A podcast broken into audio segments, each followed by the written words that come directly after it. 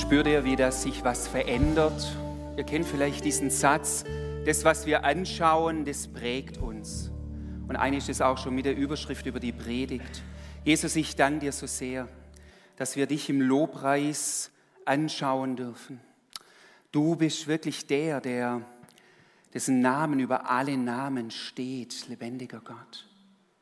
Jesus, höchster Name. Und dein Wort sagt uns, wenn wir dich anschauen mit aufgedecktem Angesicht, so werden wir selber verwandelt hinein in diese Herrlichkeit, Herr. Wir beten dich an. Jesus, höchster Name. Geben dir die Ehre.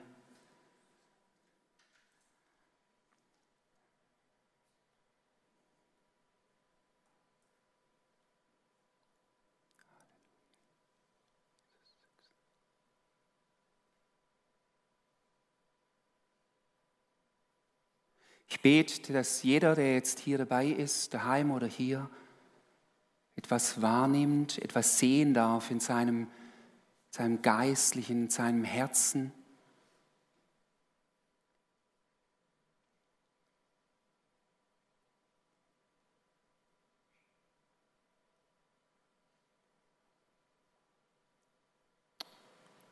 Und so wollen wir jetzt auch weitergehen, lebendiger Gott dich anzuschauen.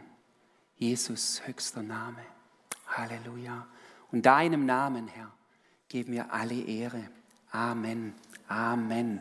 Und das können wir gerne auch mit einem Applaus tun. Namen Jesus alle Ehre geben. Ganz herzlichen Dank euch. Ich habe diese Woche mal ein Lied gehört. Es geht 20 Minuten. Ähm, und es, ist eigentlich, es gibt noch ein bisschen einen anderen Text, aber der weitestgehende Text ist nur Jeshua, also Jesus.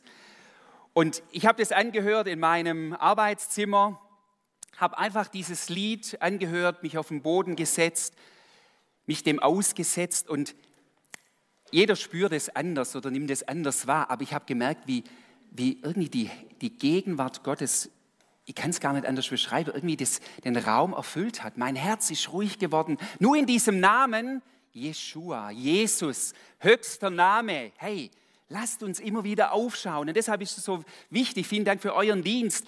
Dieser Lobpreis, diese Anbetung, gerade dieses eigentlich schon, man könnte schon sagen, schon älterer Worship-Song, den kennen wir schon länger, aber hey, Jesus höchster Name und das zu proklamieren, was dann verheißen ist aus dem Jesaja-Buch, Wunderrat, ewig Vater, Gott hält, das macht was mit uns. Daher ist so Lobpreis einfach so kostbar.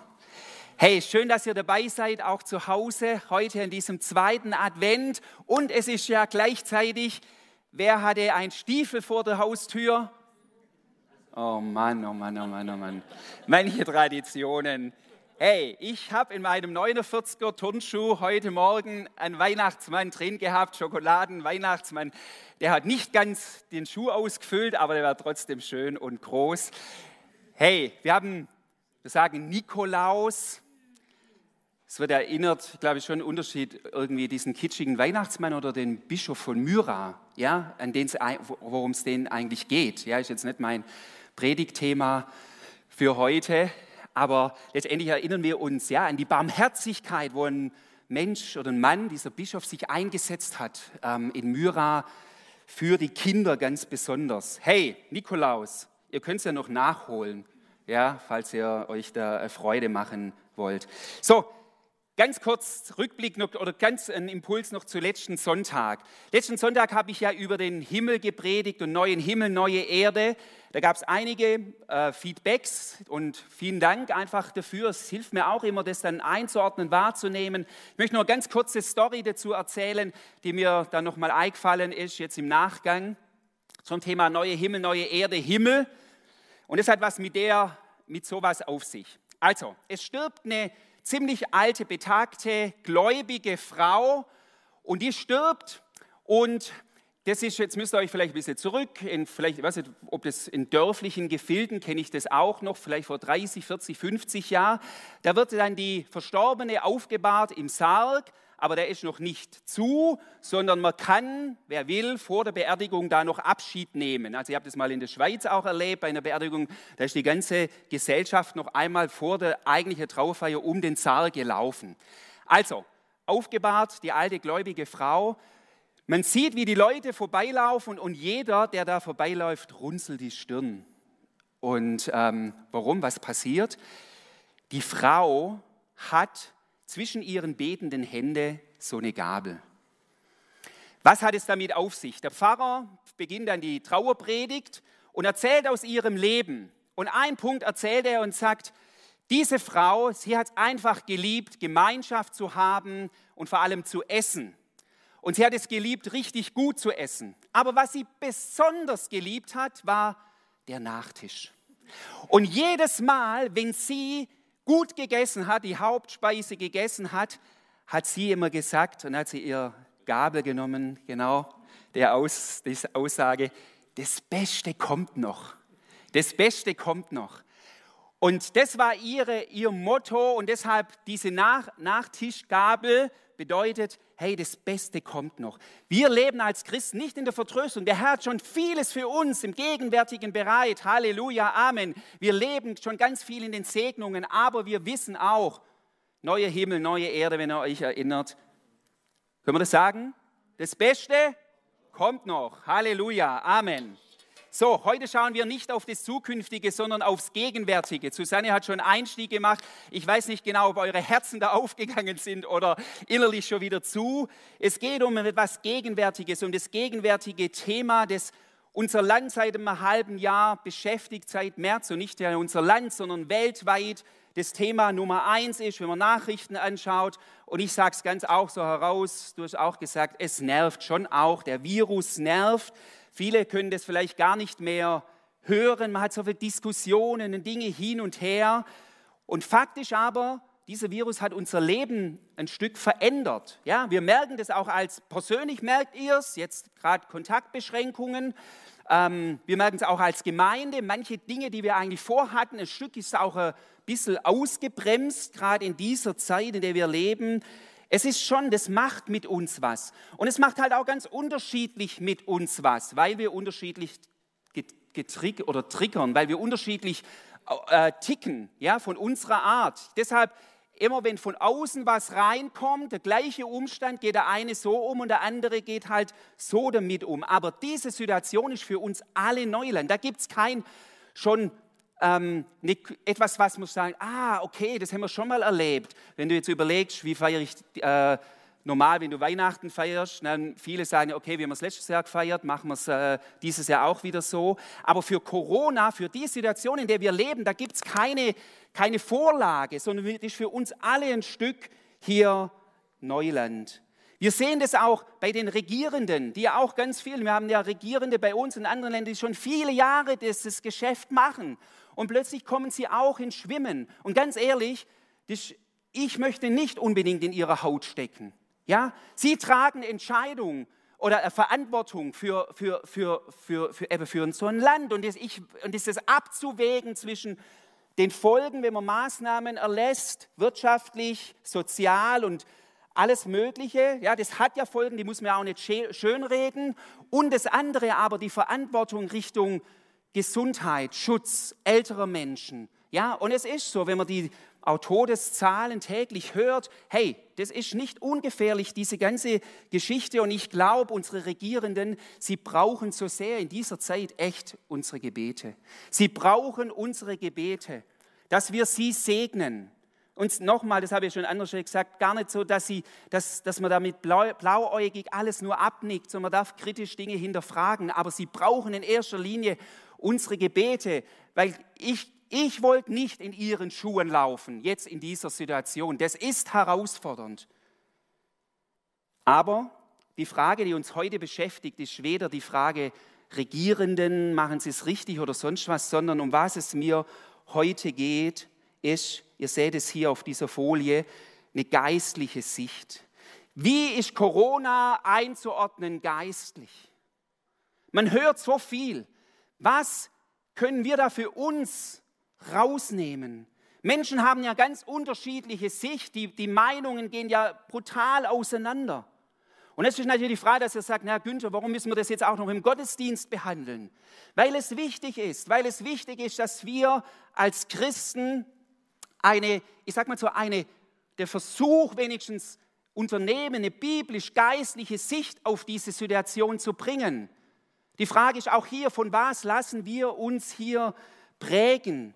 Von was ist meine Einschätzung geprägt? Ich finde einfach, dieser Vers, der bewegt mich da und denke, das ist echt so ein klasse Vers aus Römer 12, Vers 2. Da hat Paulus wahrscheinlich nicht an Corona gedacht, ja, aber er, er sagt hier im Grunde genommen, alles, was so auf euer Leben reinkommt, alle Anfragen, alle Umstände, es ist so wichtig, wo er sagt, stellt euch nicht dieser Welt gleich. Diskutiert und schätzt nicht ein alles das, was die Menschen tun, die eben nicht in der Beziehung zu mir leben, wo sein Geist nicht in ihnen, in ihnen lebt, sondern werdet verwandelt durch die Erneuerung eures Denkens. Hey, ich hoffe, ihr seid echt dabei heute Morgen, dass ihr erneuert werden durch das Denken, euer Denken. Das heißt Metamorphose, Verwandlung wo etwas verwandelt wird. Und mein Anspruch oder Anspruch, Wunsch für diesen Gottesdienst ist nicht mehr und nicht weniger, dass ein Verwandlungsprozess bei uns stattfindet, dass wir eine neue Sicht darauf bekommen, auf diese auch auf diese Corona-Situation. Für mich sind diese Worte, die Paulus hier sagt, ist, das ist verdichtete Lebensweisheit.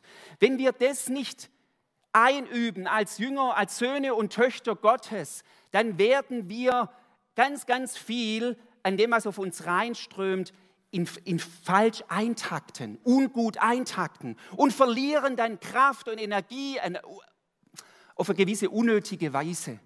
Und da ist mein Wunsch, diese Perspektive einzunehmen, dass ihr prüfen könnt, was ist denn der Wille Gottes auch jetzt in dieser Situation. Mir gefällt es immer so, dieses Bild, ich habe es mal so genannt, eben, wir brauchen da drin eine Adlerperspektive. Ist ein Adler, wenn du halt auf dem Boden bist, jetzt nimm mal einfach diesen Boden, da hast du eine andere Perspektive. Ich könnte jetzt zu euch sagen, ähm, machen wir jetzt nicht ein bisschen, na, nee, machen wir nicht, Übung, Gymnastikübung. Ich habe das mal in der alten Gemeinde gemacht, wo wir, das weiß ich noch, fällt mir gerade ein, habe ich gesagt, stellt euch mal alle auf die Stühle. Oder habe ich das hier mal gemacht? Weiß gar nicht mehr genau. Stellt euch einfach mal auf die Stühle. Jetzt ist natürlich für Damen, die jetzt vielleicht High Heels haben oder so, ist das ein bisschen gefährlich. Ähm, aber das ist schon mal eine andere Perspektive einnehmen. Obwohl, jetzt fällt es mir ein, in der alten Gemeinde habe ich gemacht, weil die Leute saßen immer an dem gleichen Platz. Ich konnte genau sagen, Person, Bruder, so und so sitzt genau da, wo ich gesagt habe, so, und wir machen jetzt heute mal, ihr tauscht mal alle die Plätze. Hey, man erlebt den Gottesdienst mal plötzlich ganz anders. Man hört es gleich, aber die Perspektive ist eine andere. Und das meine ich. Wir brauchen, wo wir von dieser geerdeten Perspektive. Und Leute, wir leben auf dieser Erde. Wir können uns nie ganz davon lösen. Ja? Aber von dieser geerdeten Perspektive brauchen wir auch noch eine gehimmelte Perspektive. Und das will Gott uns geben. Wir als Gemeindeleitung sind ja immer wieder auch gefragt worden, wie seht ihr das? Wie schätzt ihr das ein? Und ich habe mal in der Gemeindeversammlung ein paar Takte gesagt im November und habe gesagt, eben, ich werde heute noch mal vertieft darauf eingehen. Wisst ihr, wenn wir über Wachsamkeit reden, das stimmt, das ist ein biblisches Thema. Durch, Jesus hat es immer wieder gesagt, seid nüchtern und wachsam. Die Frage ist nur, in welche Richtung müssen wir wachsam sein? Wir müssen wachsam sein. Hm, jetzt nehme ich das vorweg, egal, nehme ich es vorweg. Hatte ich eigentlich später in meinem Skript. Ähm, Wachsamkeit hinsichtlich die richtigen Kämpfe zu kämpfen. Wir brauchen eine Wachsamkeit, dass uns der Feind nicht auf Felder lockt, die nicht für uns sind. Und da geht unsere Kraft und Energie verloren und wir müssen auf die Felder gehen, wo, ja, wo es gilt zu stehen. Das ist für mich Wachsamkeit. Wachsamkeit ist nicht nur genau einzuordnen, wo stehen wir jetzt in der Endzeit. Ja, das ist, da gibt es auch manche einfach Experten, ich will das gar nicht schlecht reden, dahin vielleicht manche Leute mehr Offenbarung, wie ich das da drin habe, aber ich glaube, da allein wird es, dieser Begriff Wachsamkeit so reduziert, nur irgendwie in einer Eintaktung, wo stehen wir in der, in der Weltgeschichte. Jesus sagt auf der anderen Seite mal, keiner weiß die Stunde und den Tag, wann er wiederkommen wird. Wachsamkeit heißt genau, was Paulus in Römer 12 sagt, dass wir, dass wir ein, ein erneuerter Sinn haben, dass wir eine geistliche Sicht haben. Das ist Wachsamkeit. Der Feind will das eine tun, er will uns einlullen. Das ist seine Ding. Er will uns einlullen. Er will uns auf, in Dinge hineinziehen. Und da werde ich nachher ein paar Sachen noch dazu sagen, die einfach, die, die, die nicht gut sind, die fatal sind. Ich will starten. Nee, das muss ich nur vorab auch noch sagen. Ähm, ich stehe nicht hier oben in dem Sinn, wo ich sage, wenn ich sage geistliche Perspektive, das ist geistliche Perspektive, Ausschnitt, Stück, Werk, das Gott mir gegeben hat oder uns auch als Älteste. Ich glaube, wenn einer hinstehe würde, ich würde die Person mit Vorsicht genießen, der sagt, ich habe in allem den vollen Durchblick. Ja, das ist meine Ausschnitt. Aber ich glaube trotzdem, das, was Gott euch jetzt oder was ja, Geist Gottes euch jetzt auch weitergeben will, das, das wird euch Orientierung geben. Ja, und deshalb ist es hilfreich. Ich will euch reinnehmen, und das ist meine Headline, in ein Gleichnis. Gleichnis für die Corona-Zeit. Ich werde es gleich erklären. Gleichnis für die Corona-Zeit finden wir in Matthäus 13. Da heißt es, das ist das Gleichnis vom Unkraut und Weizen. Interessant ist, dass bei mir nur überschrieben ist Gleichnis vom Unkraut des Ackers. Ist eigentlich falsch. Die Überschriften sind ja nicht äh, Heiliger Geist inspiriert, das sind Leute gemacht, da müsste eine stehen, Gleichnis vom Unkraut und Weizen. Jesus, ein anderes Gleichnis legte er ihnen vor und sprach, mit dem Reich der Himmel ist es wie mit einem Menschen, der guten Samen auf seinen Acker säte. Während aber die Menschen schliefen, kam sein Feind und säte Unkraut mitten unter den Weizen und ging weg. Als aber die Saat aufsproste und Frucht brachte, da erschien auch das Unkraut. Es kamen aber die Knechte des Hausherrn hinzu und sprachen zu ihm, Herr, hast du nicht guten Samen auf deinen Acker gesät? Woher hat er den Unkraut? Er aber sagte zu ihnen, ein feindseliger Mensch hat dies getan. Die Knechte aber sagen zu ihm, willst du denn, dass wir hingehen und es zusammenlesen, also das Unkraut? Er aber spricht, nein, damit ihr nicht etwa beim Zusammenlesen des Unkrauts gleichzeitig mit ihm den Weizen ausreißt. Lasst beides zusammen aufwachsen bis zur Ernte und zur Zeit der Ernte werde ich den Schnittern sagen, lest zuerst das Unkraut zusammen, bindet es in den Bündel, in Bündel, um es zu verbrennen. Den Weizen aber sammelt in meine Scheune. Als ich im Sommer in der Gebetszeit war, kam mir plötzlich dieses Gleichnis. Und da war gleich so eine Art Offenbarung. Dieses Gleichnis ist ein bedeutsames Gleichnis für unsere jetzige Zeit. Dieses Gleichnis ist mit ein Schlüssel, die, die Zeit, in der wir jetzt leben, aber vielleicht nicht nur jetzt, auch zukünftig, ja, richtig einzuordnen. Worum geht es da? Auf dem Ackerfeld, das ist ein Acker, da wird gute Saat gesät. Und Jesus spricht, mit dem Reich des Himmels ist es. Wie? Das ist ein Reich Gottes Gleichnis. Und da wird gute Saat ausgesät. Was wird gesät? Weizen. Und dann kommt aber ein Feindseliger und tut in der Nacht auch noch Unkraut ausstreuen. Und was geschieht? Man merkt es erst nicht, sondern erst, wenn beides wächst. Und dann kommen natürlich die Knechte und sind natürlich entsetzt und keiner hat gern Unkraut auf seinem äh, Feld. Und dann sagen sie, komm, wir müssen es rausreißen. Und der Bauer sagt, stopp, stopp, stopp, reißt es nicht aus, sondern lasst beides aufwachsen. Und in der Zeit der Ernte, dann wird es dann getrennt werden. Eben Vers 30, ah ja genau. Lasst beides zusammenwachsen bis zur Ernte. Und zur Zeit der Ernte werde ich den Schnittern sagen, lasst zuerst das Unkraut zusammen und bindet es in Bündel, um es zu verbrennen, und den Weizen aber sammelt in meine Scheune. Was bedeutet das jetzt für diese Corona-Zeit? Leute, ich glaube, wir leben in einer Zeit, und ich will es gar nicht nur beschränken in der, in der äh, Menschheitsgeschichte, in der, auch in den letzten Jahrhunderten, es gab immer wieder herausfordernde, notvolle, krasse Zeiten, die noch vielleicht, also sicherlich noch ein viel größeres Maß, als wir jetzt in dem Moment auch erleben. Aber wir leben in einer Zeit, und das ist dieses Gleichnis, wo eines geschieht, nämlich dass das Unkraut wächst. Es wächst Unkraut auf diesem Acker. Jesus, könnt ihr mal nachlesen, tut später das Gleichnis sogar auslegen und er bezeichnet, der Acker ist diese Welt. Und es wird gesät Weizen und es wird gesät Unkraut. Manches nimmt zu, das Unkraut nimmt zu. Das Schwierige, das Herausfordernde, das Zerbrochene, auch manches Boshaftes nimmt zu. Jesus spricht in seinen Endzeitreden darüber, dass manchen Notvolles kommen wird. Er spricht mal von den Wehen, die Schmerzen, die, die herausfordernd auch sind, als das Unkraut wächst. Aber, und das kommt mein Aber, und das ist für mich erneuertes Denken, wenn ihr das auf jeden Fall für heute mitnehmt. Nicht nur das Unkraut wächst, sondern es wächst doch gleichzeitig der Weizen.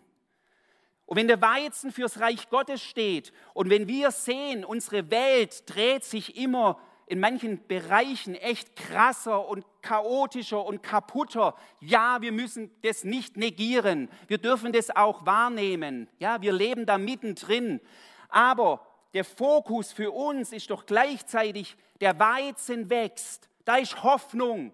Lasst uns doch den Weizen im Blick haben. Das ist meine Botschaft eigentlich vor allem an euch heute. Unser Auftrag als Christen, ich habe es formuliert, fokussiert euch doch nicht zu sehr auf das Unkraut, sondern achtet vielmehr auf den Weizen.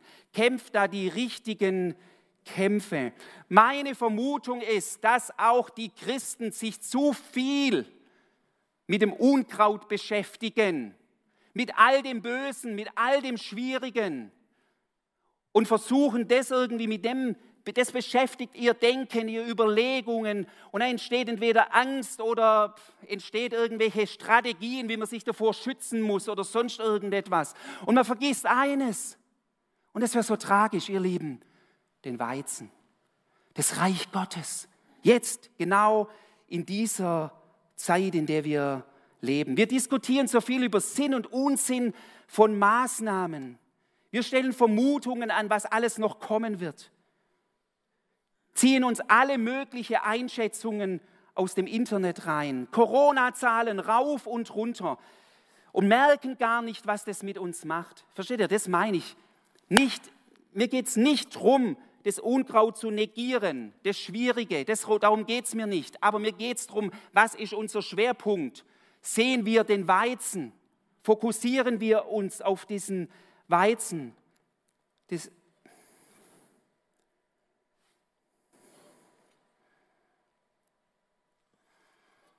Wisst ihr, viele schätzen auch diese Zeit jetzt ganz unterschiedlich ein. Auch ist es jetzt von Gott initiiert? Ich persönlich glaube nicht, dass es jetzt ein spezielles Gericht Gottes ist. Ich weiß, es sehen manche vielleicht ein bisschen anders. Aber darum geht es mir jetzt auch gerade gar nicht, sondern es geht darum, Fakt ist, Gott hat es zugelassen. Und es ist eine Erschütterung. Und es ist eine Erschütterung. Und die Frage ist doch, wenn es eine Erschütterung ist, wo wir uns, glaube ich, alle einig sind, was will denn Gott mit dieser Erschütterung für uns als seine Kinder? Dass wir uns neu positionieren und dass wir uns auf den Weizen ausrichten. Gott sagte mir ganz klar, Günther, achte auf diesen Weizen in dieser Zeit. Gemeinde Jesu, achtet auf diesen Weizen. Was heißt es, dieser Weizen, auf diesen zu achten? Und da habe ich kurz drei Punkte, die ich noch kurz euch mitteilen möchte, die mir da auf dem Herzen sind. Was ist Weizenaspekt in diesen Corona-Zeiten? Was ist Weizenaspekt? Das sind die drei Punkte. Der erste Weizenaspekt, versteht ihr, dass der Weizen stark wird. Fällt mir mal noch ein, ich habe glaube schon mal ein paar, nee, nicht, ich glaube, ich weiß, ich habe schon ein paar Mal erzählt, dass ich so aus einer bisschen landwirtschaftlichen Familie komme. Und mein Opa, der war, der war wirklich leidenschaftlicher Bauer, ist aber mit knapp über 60 verunglückt, konnte dann, ging an Krücken. Und als mein Vater dann, der das die Felder da so bestellt und so, und immer wenn es Mai, Juni war, dann sind wir Felden gegangen. Ich weiß nicht, ob das der eine oder andere kennt. Man ist Felden gegangen. Also da ist man mit dem Auto Sonntagmittags auf den verbotenen Feldweg, wo man nicht fahren durfte eigentlich mit den Autos. Aber mein Opa vorne drin, Beifahrer, mein Vater gefahren und dann hat man die Felder anguckt. Und über was hat man gestaunt, wenn der Weizen kraftvoll war? Das hat, das hat, da habe ich gemerkt, mein Opa, da leuchten die Augen, weil der Weizen kraftvoll ist. Und Leute, Gott möchte in dieser Zeit, dass der Weizen des Reiches Gottes, und da sind wir gefragt mit drin, dass der, dass der Weizen stark ist, schön ist, dass es etwas ist, wo Leute, wenn sie das sehen, das zum, zum Leuchten bringt. Also drei Punkte persönlicher Glaube. Das ist so ein Weizenaspekt. Die Frage ist, in dieser Zeit, in der wir jetzt leben, mein ganz persönlicher Glaube, meine ganz persönliche Gottesbeziehung, wie ist es in dieser Corona-Zeit um meine persönliche Gottesbeziehung bestellt? Habe ich da Vertrauen? Ich habe es auch genannt, verwurzelt in Verwurzelung in Jesus. Epheser 3, Paulus betet ein geniales Gebet. Er sagt hier, er, Gott, gebe euch nach dem Reichtum seiner Herrlichkeit mit Kraft gestärkt werden durch seinen Geist an dem inneren Menschen, dass der Christus durch den Glauben in euren Herzen wohne und ihr in Liebe gewurzelt und gegründet seid. Leute, die Epheser, die ersten Christen, die lebten in herausfordernden Zeiten. Vielleicht waren die noch stärker herausfordernd als Corona, in der wir jetzt leben. Und Paulus hatte dieses Anliegen, wo er sagte, Gott gebe euch nach dem Reichtum seiner Herrlichkeit gestärkt zu werden am inneren Menschen. Wie würdest du jetzt gerade sagen, wie stark ist dein innerer Mensch? Wie stark ist gerade dein innerer Mensch, dein Glaube, dein Vertrauen? Und hier ist es, du musst es nicht machen. Gottes Geist will es in dir wirken. Aber was es wichtig ist, dieser bekannte Satz, den ich so klasse finde, entscheidende Dinge im Leben kannst du nicht machen, aber du kannst dich empfänglich machen. Du musst dem Gott Raum geben, dass er dich inwendig stärken kann. Verwurzelung, und das finde ich so klasse in diesem Vers, lässt es mal, dass der Christus durch den Glauben in euren Herzen wohne und ihr in Liebe gewurzelt und gegründet seid. Betet mal dieses Gebet, Epheser 3, 14 bis 21, mal die ganze Woche, jeden Tag. Betet mal dieses Gebet. Ihr werdet sehen, dass dieses Gebet Power hat.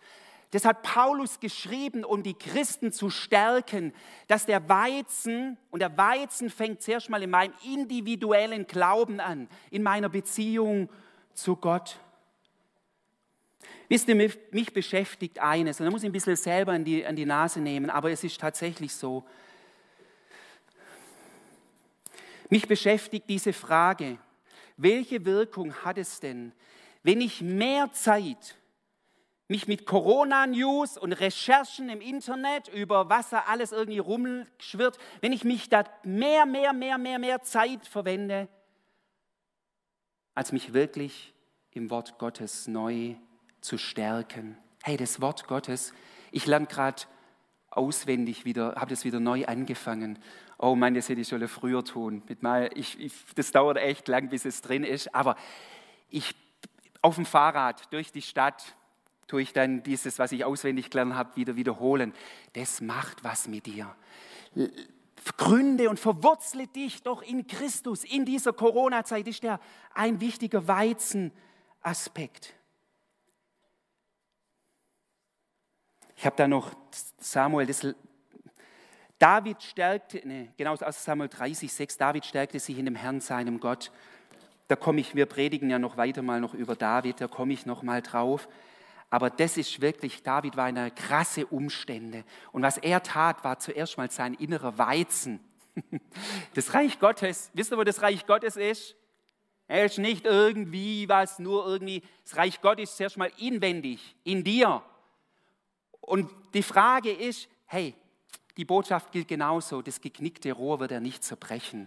Hey, wenn du gerade innerlich dich aus irgendwelchen Umständen, auch unabhängig von Corona, geknickt fühlst, Gottes Barmherzigkeit ist da. Aber Gott will doch nicht, dass wir beim Geknickten bleiben, sondern er will, dass das, dass das wieder ersteht. Und da möchte ich euch ermutigen, nützt diese Corona-Zeit, euren persönlichen Glauben in Christus neu zu verwurzeln. Und dann der zweite Punkt,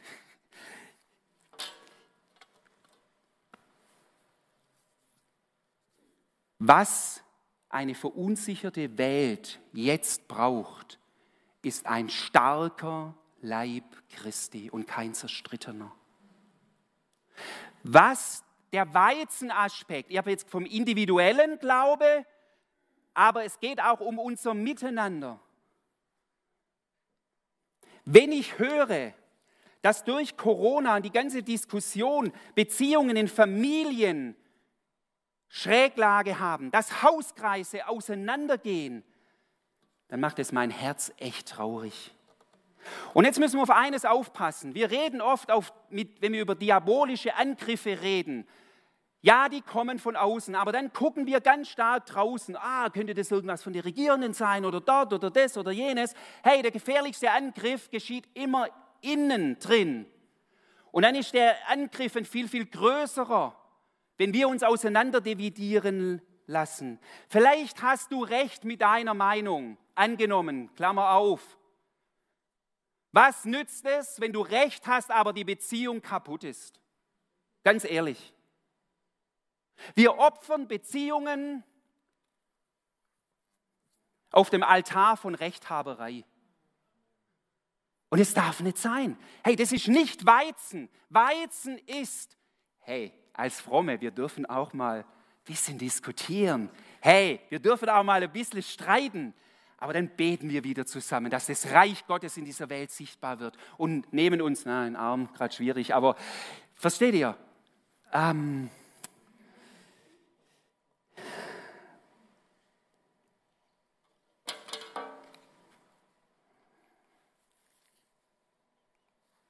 Paulus, er sagt in Epheser 4, Vers 3, befleißigt euch, die Einheit des Geistes zu wahren. Zwei Hauptberufungen aus meiner Sicht hatte Paulus. Die erste Hauptberufung war Verkündigung des Evangeliums der Gnade und Gemeinden zu gründen. Und die zweite Hauptberufung, und das hat ihn, glaube ich, noch viel, viel mehr Schmerzen oder Herausforderungen gebracht, war der Laden zusammenzuhalten zwischen Judenchristen, Heidenchristen, dass man eine Einheit bleibt. Und das setzt immer der Widersacher auch an. Wisst ihr, was ist denn die Grundlage unserer Einheit? Das wäre doch zu dünn, wenn ich sagen kann, ich kann nur mit dem Einheit leben, der die gleiche Sicht über Corona hat. Was ist denn das für ein Fundament? Das kann doch nicht sein. Unser gemeinsames Fundament ist doch nicht die gleiche Sicht über Corona. Die kannst du eine andere haben wie ich. Aber unser gemeinsames Fundament ist Jesus Christus. Es ist kein anderes Fundament gelegt als der, der gelegt ist, Christus Jesus. Und das ist unser Fundament. Und wenn wir das nicht checken, dann lassen wir uns einlullen vom Feind. Dann geben wir dem Unkraut Raum und nicht dem Weizen. In Apostelgeschichte 4, Vers 32, 33 finden wir diesen Vers. Die Menge derer aber, die gläubig geworden sind, waren ein Herz und eine Seele und auch nicht einer sagte, dass etwas von seiner Habe sein eigen sei sondern es war ihnen alles gemeinsam und mit großer Kraft legen die Apostel Zeugnis von der Auferstehung des Herrn Jesus ab und große Gnade war auf ihnen allen. Da wuchs der Weizen, da wuchs der Weizen in der ersten Gemeinde. Und was war? Sie waren ein Herz und eine Seele und ich glaube nicht, dass sie über alles eine Meinung waren, aber da ist was, da ist Beziehung gewachsen. Und versteht ihr, erkennt ihr die Kausalität? Zwischen ein Herz und einer Seele und sie legten mit großer Kraft Zeugnis ab. Das ist eine Kausalität.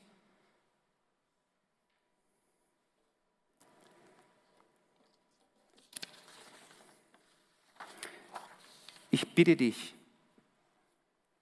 wenn, wenn du dich wegen Corona mit jemandem zerstritten hast, ich bitte dich echt im Namen Jesu, Geh heute Mittag, ruf ihm an, der Person, sag, es tut mir leid und du hast so auf dem Herzen, dass die Beziehung, dass ihr in der Beziehung wieder zueinander kommt. Ich mache das selten, so glaube ich, ganz, ganz klare Ansagen, in dem, also mit Aufforderung, so müsst ihr es machen, aber das hat mir Gott eindeutig gesagt für heute, für diesen Gottesdienst. Wenn da etwas da ist, nochmal, Such die Versöhnung, such die Gemeinschaft wieder ganz neu. Achte darauf, dass hier der Weizen nicht, nicht dahin lümmelt, sondern dass der Weizen aufwächst. Nochmal, warum? in einer verunsicherten Welt braucht es keinen zerstrittenen Leib Christi, sondern einen gestärkten Leib Christi. Und es mündet ein in den letzten Punkt, missionarische Strahlkraft. Wisst ihr, wenn Weizen aufbricht, wenn Weizen aufbricht, dann hat es etwas mit dem zu tun, wo ich sagen kann, von der Hoffnung, von dem, dass, dass ich in selber in Christus verwurzelt bin, von dem, dass ich in versöhnten Beziehungen lebe, das macht was mit meinem Inneren und da macht sich Hoffnung breit, die auch eine Strahlkraft nach außen hat. Leute, ich weiß, ich schätze es unterschiedlich ein, aber es ist so, dass Leute zur Zeit oder in den letzten Monaten, ich weiß, man ist auch schnell wieder im alten Trott drin, aber dass Leute auch verunsichert sind in unserem Umfeld. Und was brauchen denn die Leute? Doch nicht genauso Leute, die nur ihren, also wenn du mit deinem Nachbarn nur diskutierst, auch wie gut oder schlecht die Regierenden sind, und dann sagst du wieder einen schönen Tag noch, ja, kann man mal machen, aber hey, unsere Aufgabe oder unsere Berufung ist doch, und jetzt in einer, nicht immer müssen, sondern weil es aus uns heraus, wo man dann sagen kann, oh, ich verstehe auch manches nicht, ja, aber ach, das wird schon gut werden, ja, und ich bin trotzdem zuversichtlich. Kann nicht sein, dass dann dein Nachbar dich fragt, warum bist du denn so zuversichtlich? Was ist denn da in dir? Und es ist der Vers aus 1. Petrus, wenn jemand Rechenschaft von der Hoffnung fordert, die in dir ist, dann dann gib sie, gib Rechenschaft von der Hoffnung. Hey, Weizen heißt auch, dass Menschen zum Glauben kommen, dass Menschen, dass jetzt eine Zeit ist, ein Zeitfenster, wo wir, nochmal, hier ist Verunsicherung in der Welt, stimmt's? Hier sind nicht die Fromme, die völlig überheblich und sagen, mich betrifft das alles irgendwie gar nicht, aber trotzdem, hier sind Nachfolger und Nachfolgerinnen Jesu, die nochmal anders gegründet sind. Und da kommt das zusammen und dann verbindet sich diese zwei Dinge. Und dann ist die Frage, wer beeinflusst wen? Beeinflusst uns die Verunsicherung der Welt oder können wir die, die Welt mit Hoffnung beeinflussen? Kommt ihr nach vorne?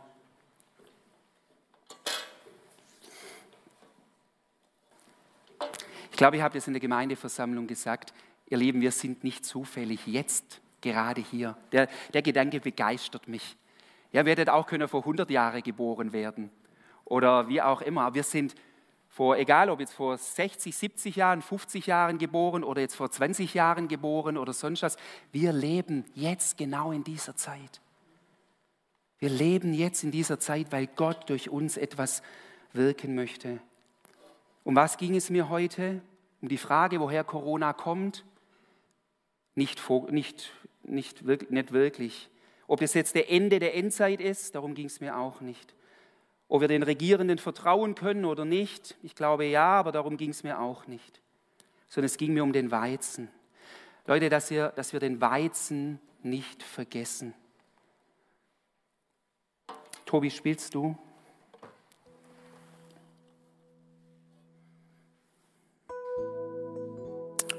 Die Corona-Zeit, ja, sie ist herausfordernd, aber sie hat das Potenzial, ein Wachstumsschub für das Reich Gottes zu sein. Das ist mein Schlusssatz, den ich mir hier aufgeschrieben habe. Das ist ein schöner Satz. Glauben wir das? Dass diese Zeit ein Wachstumsschub sein kann, dass der Weizen wächst. Lass uns aufstehen, mit uns beten.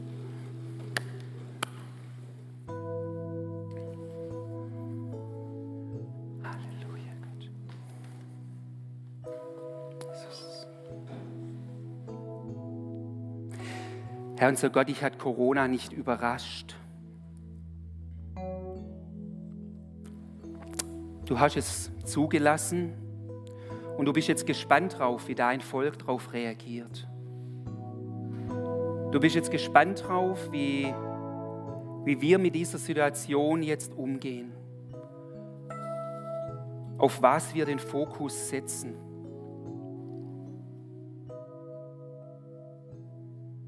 Und es war so in der Vorbereitung, dass du über manches ein Stück auch traurig bist, wie es bisher in manchen Sachen auch gelaufen ist, auch in deinem Volk. Aber dass, dass die Möglichkeit besteht, nochmal innerlich umzukehren, nochmal Neuausrichtung auf dich hin, Herr. Vater, ich habe es schon auf dem Herzen, auch nochmal für alle zu beten, die gerade schwer erkrankt sind. Ich weiß auch vom Leiter hier aus der Region, der auf Intensiv liegt. Vater, ich bete hier echt um Gnade, um dein Eingreifen. Heilung und Wiederherstellung. Oder dort, wo viele Menschen jetzt doch auch andere verloren haben, um deinen Trost, deine Gegenwart, auch in dem Bewusstsein der Endlichkeit unserer Zeit hier. Ich bete für unsere Regierenden, Vater, dass sie irgendwie noch ein größeres Bild bekommen, auch von dir, dass sie ein Stück, ja, nicht nur so kurzfristig denken. Herr, wir segnen sie echt da drin, in allem austauschen und ringen. Beten auch um Schutz für ihre Herzen, wo sie viel Angriffe auch aus, aushalten müssen, Herr. Vater, wir segnen sie mit der Berührung auch von dir. Aber jetzt bete ich nochmal für dein Volk und für dein Reich. Ich rufe das hervor, dass der Weizen wächst. Dass der Weizen wächst in dieser Zeit. Dass Glaube in unseren Herzen entsteht. Vertrauen, die Verwurzelung in dir. Dass unsere Gemeinschaften und Beziehungen erneuert werden. Und dass unsere missionarische Strahlkraft nach außen echt zunimmt. Halleluja, Gott.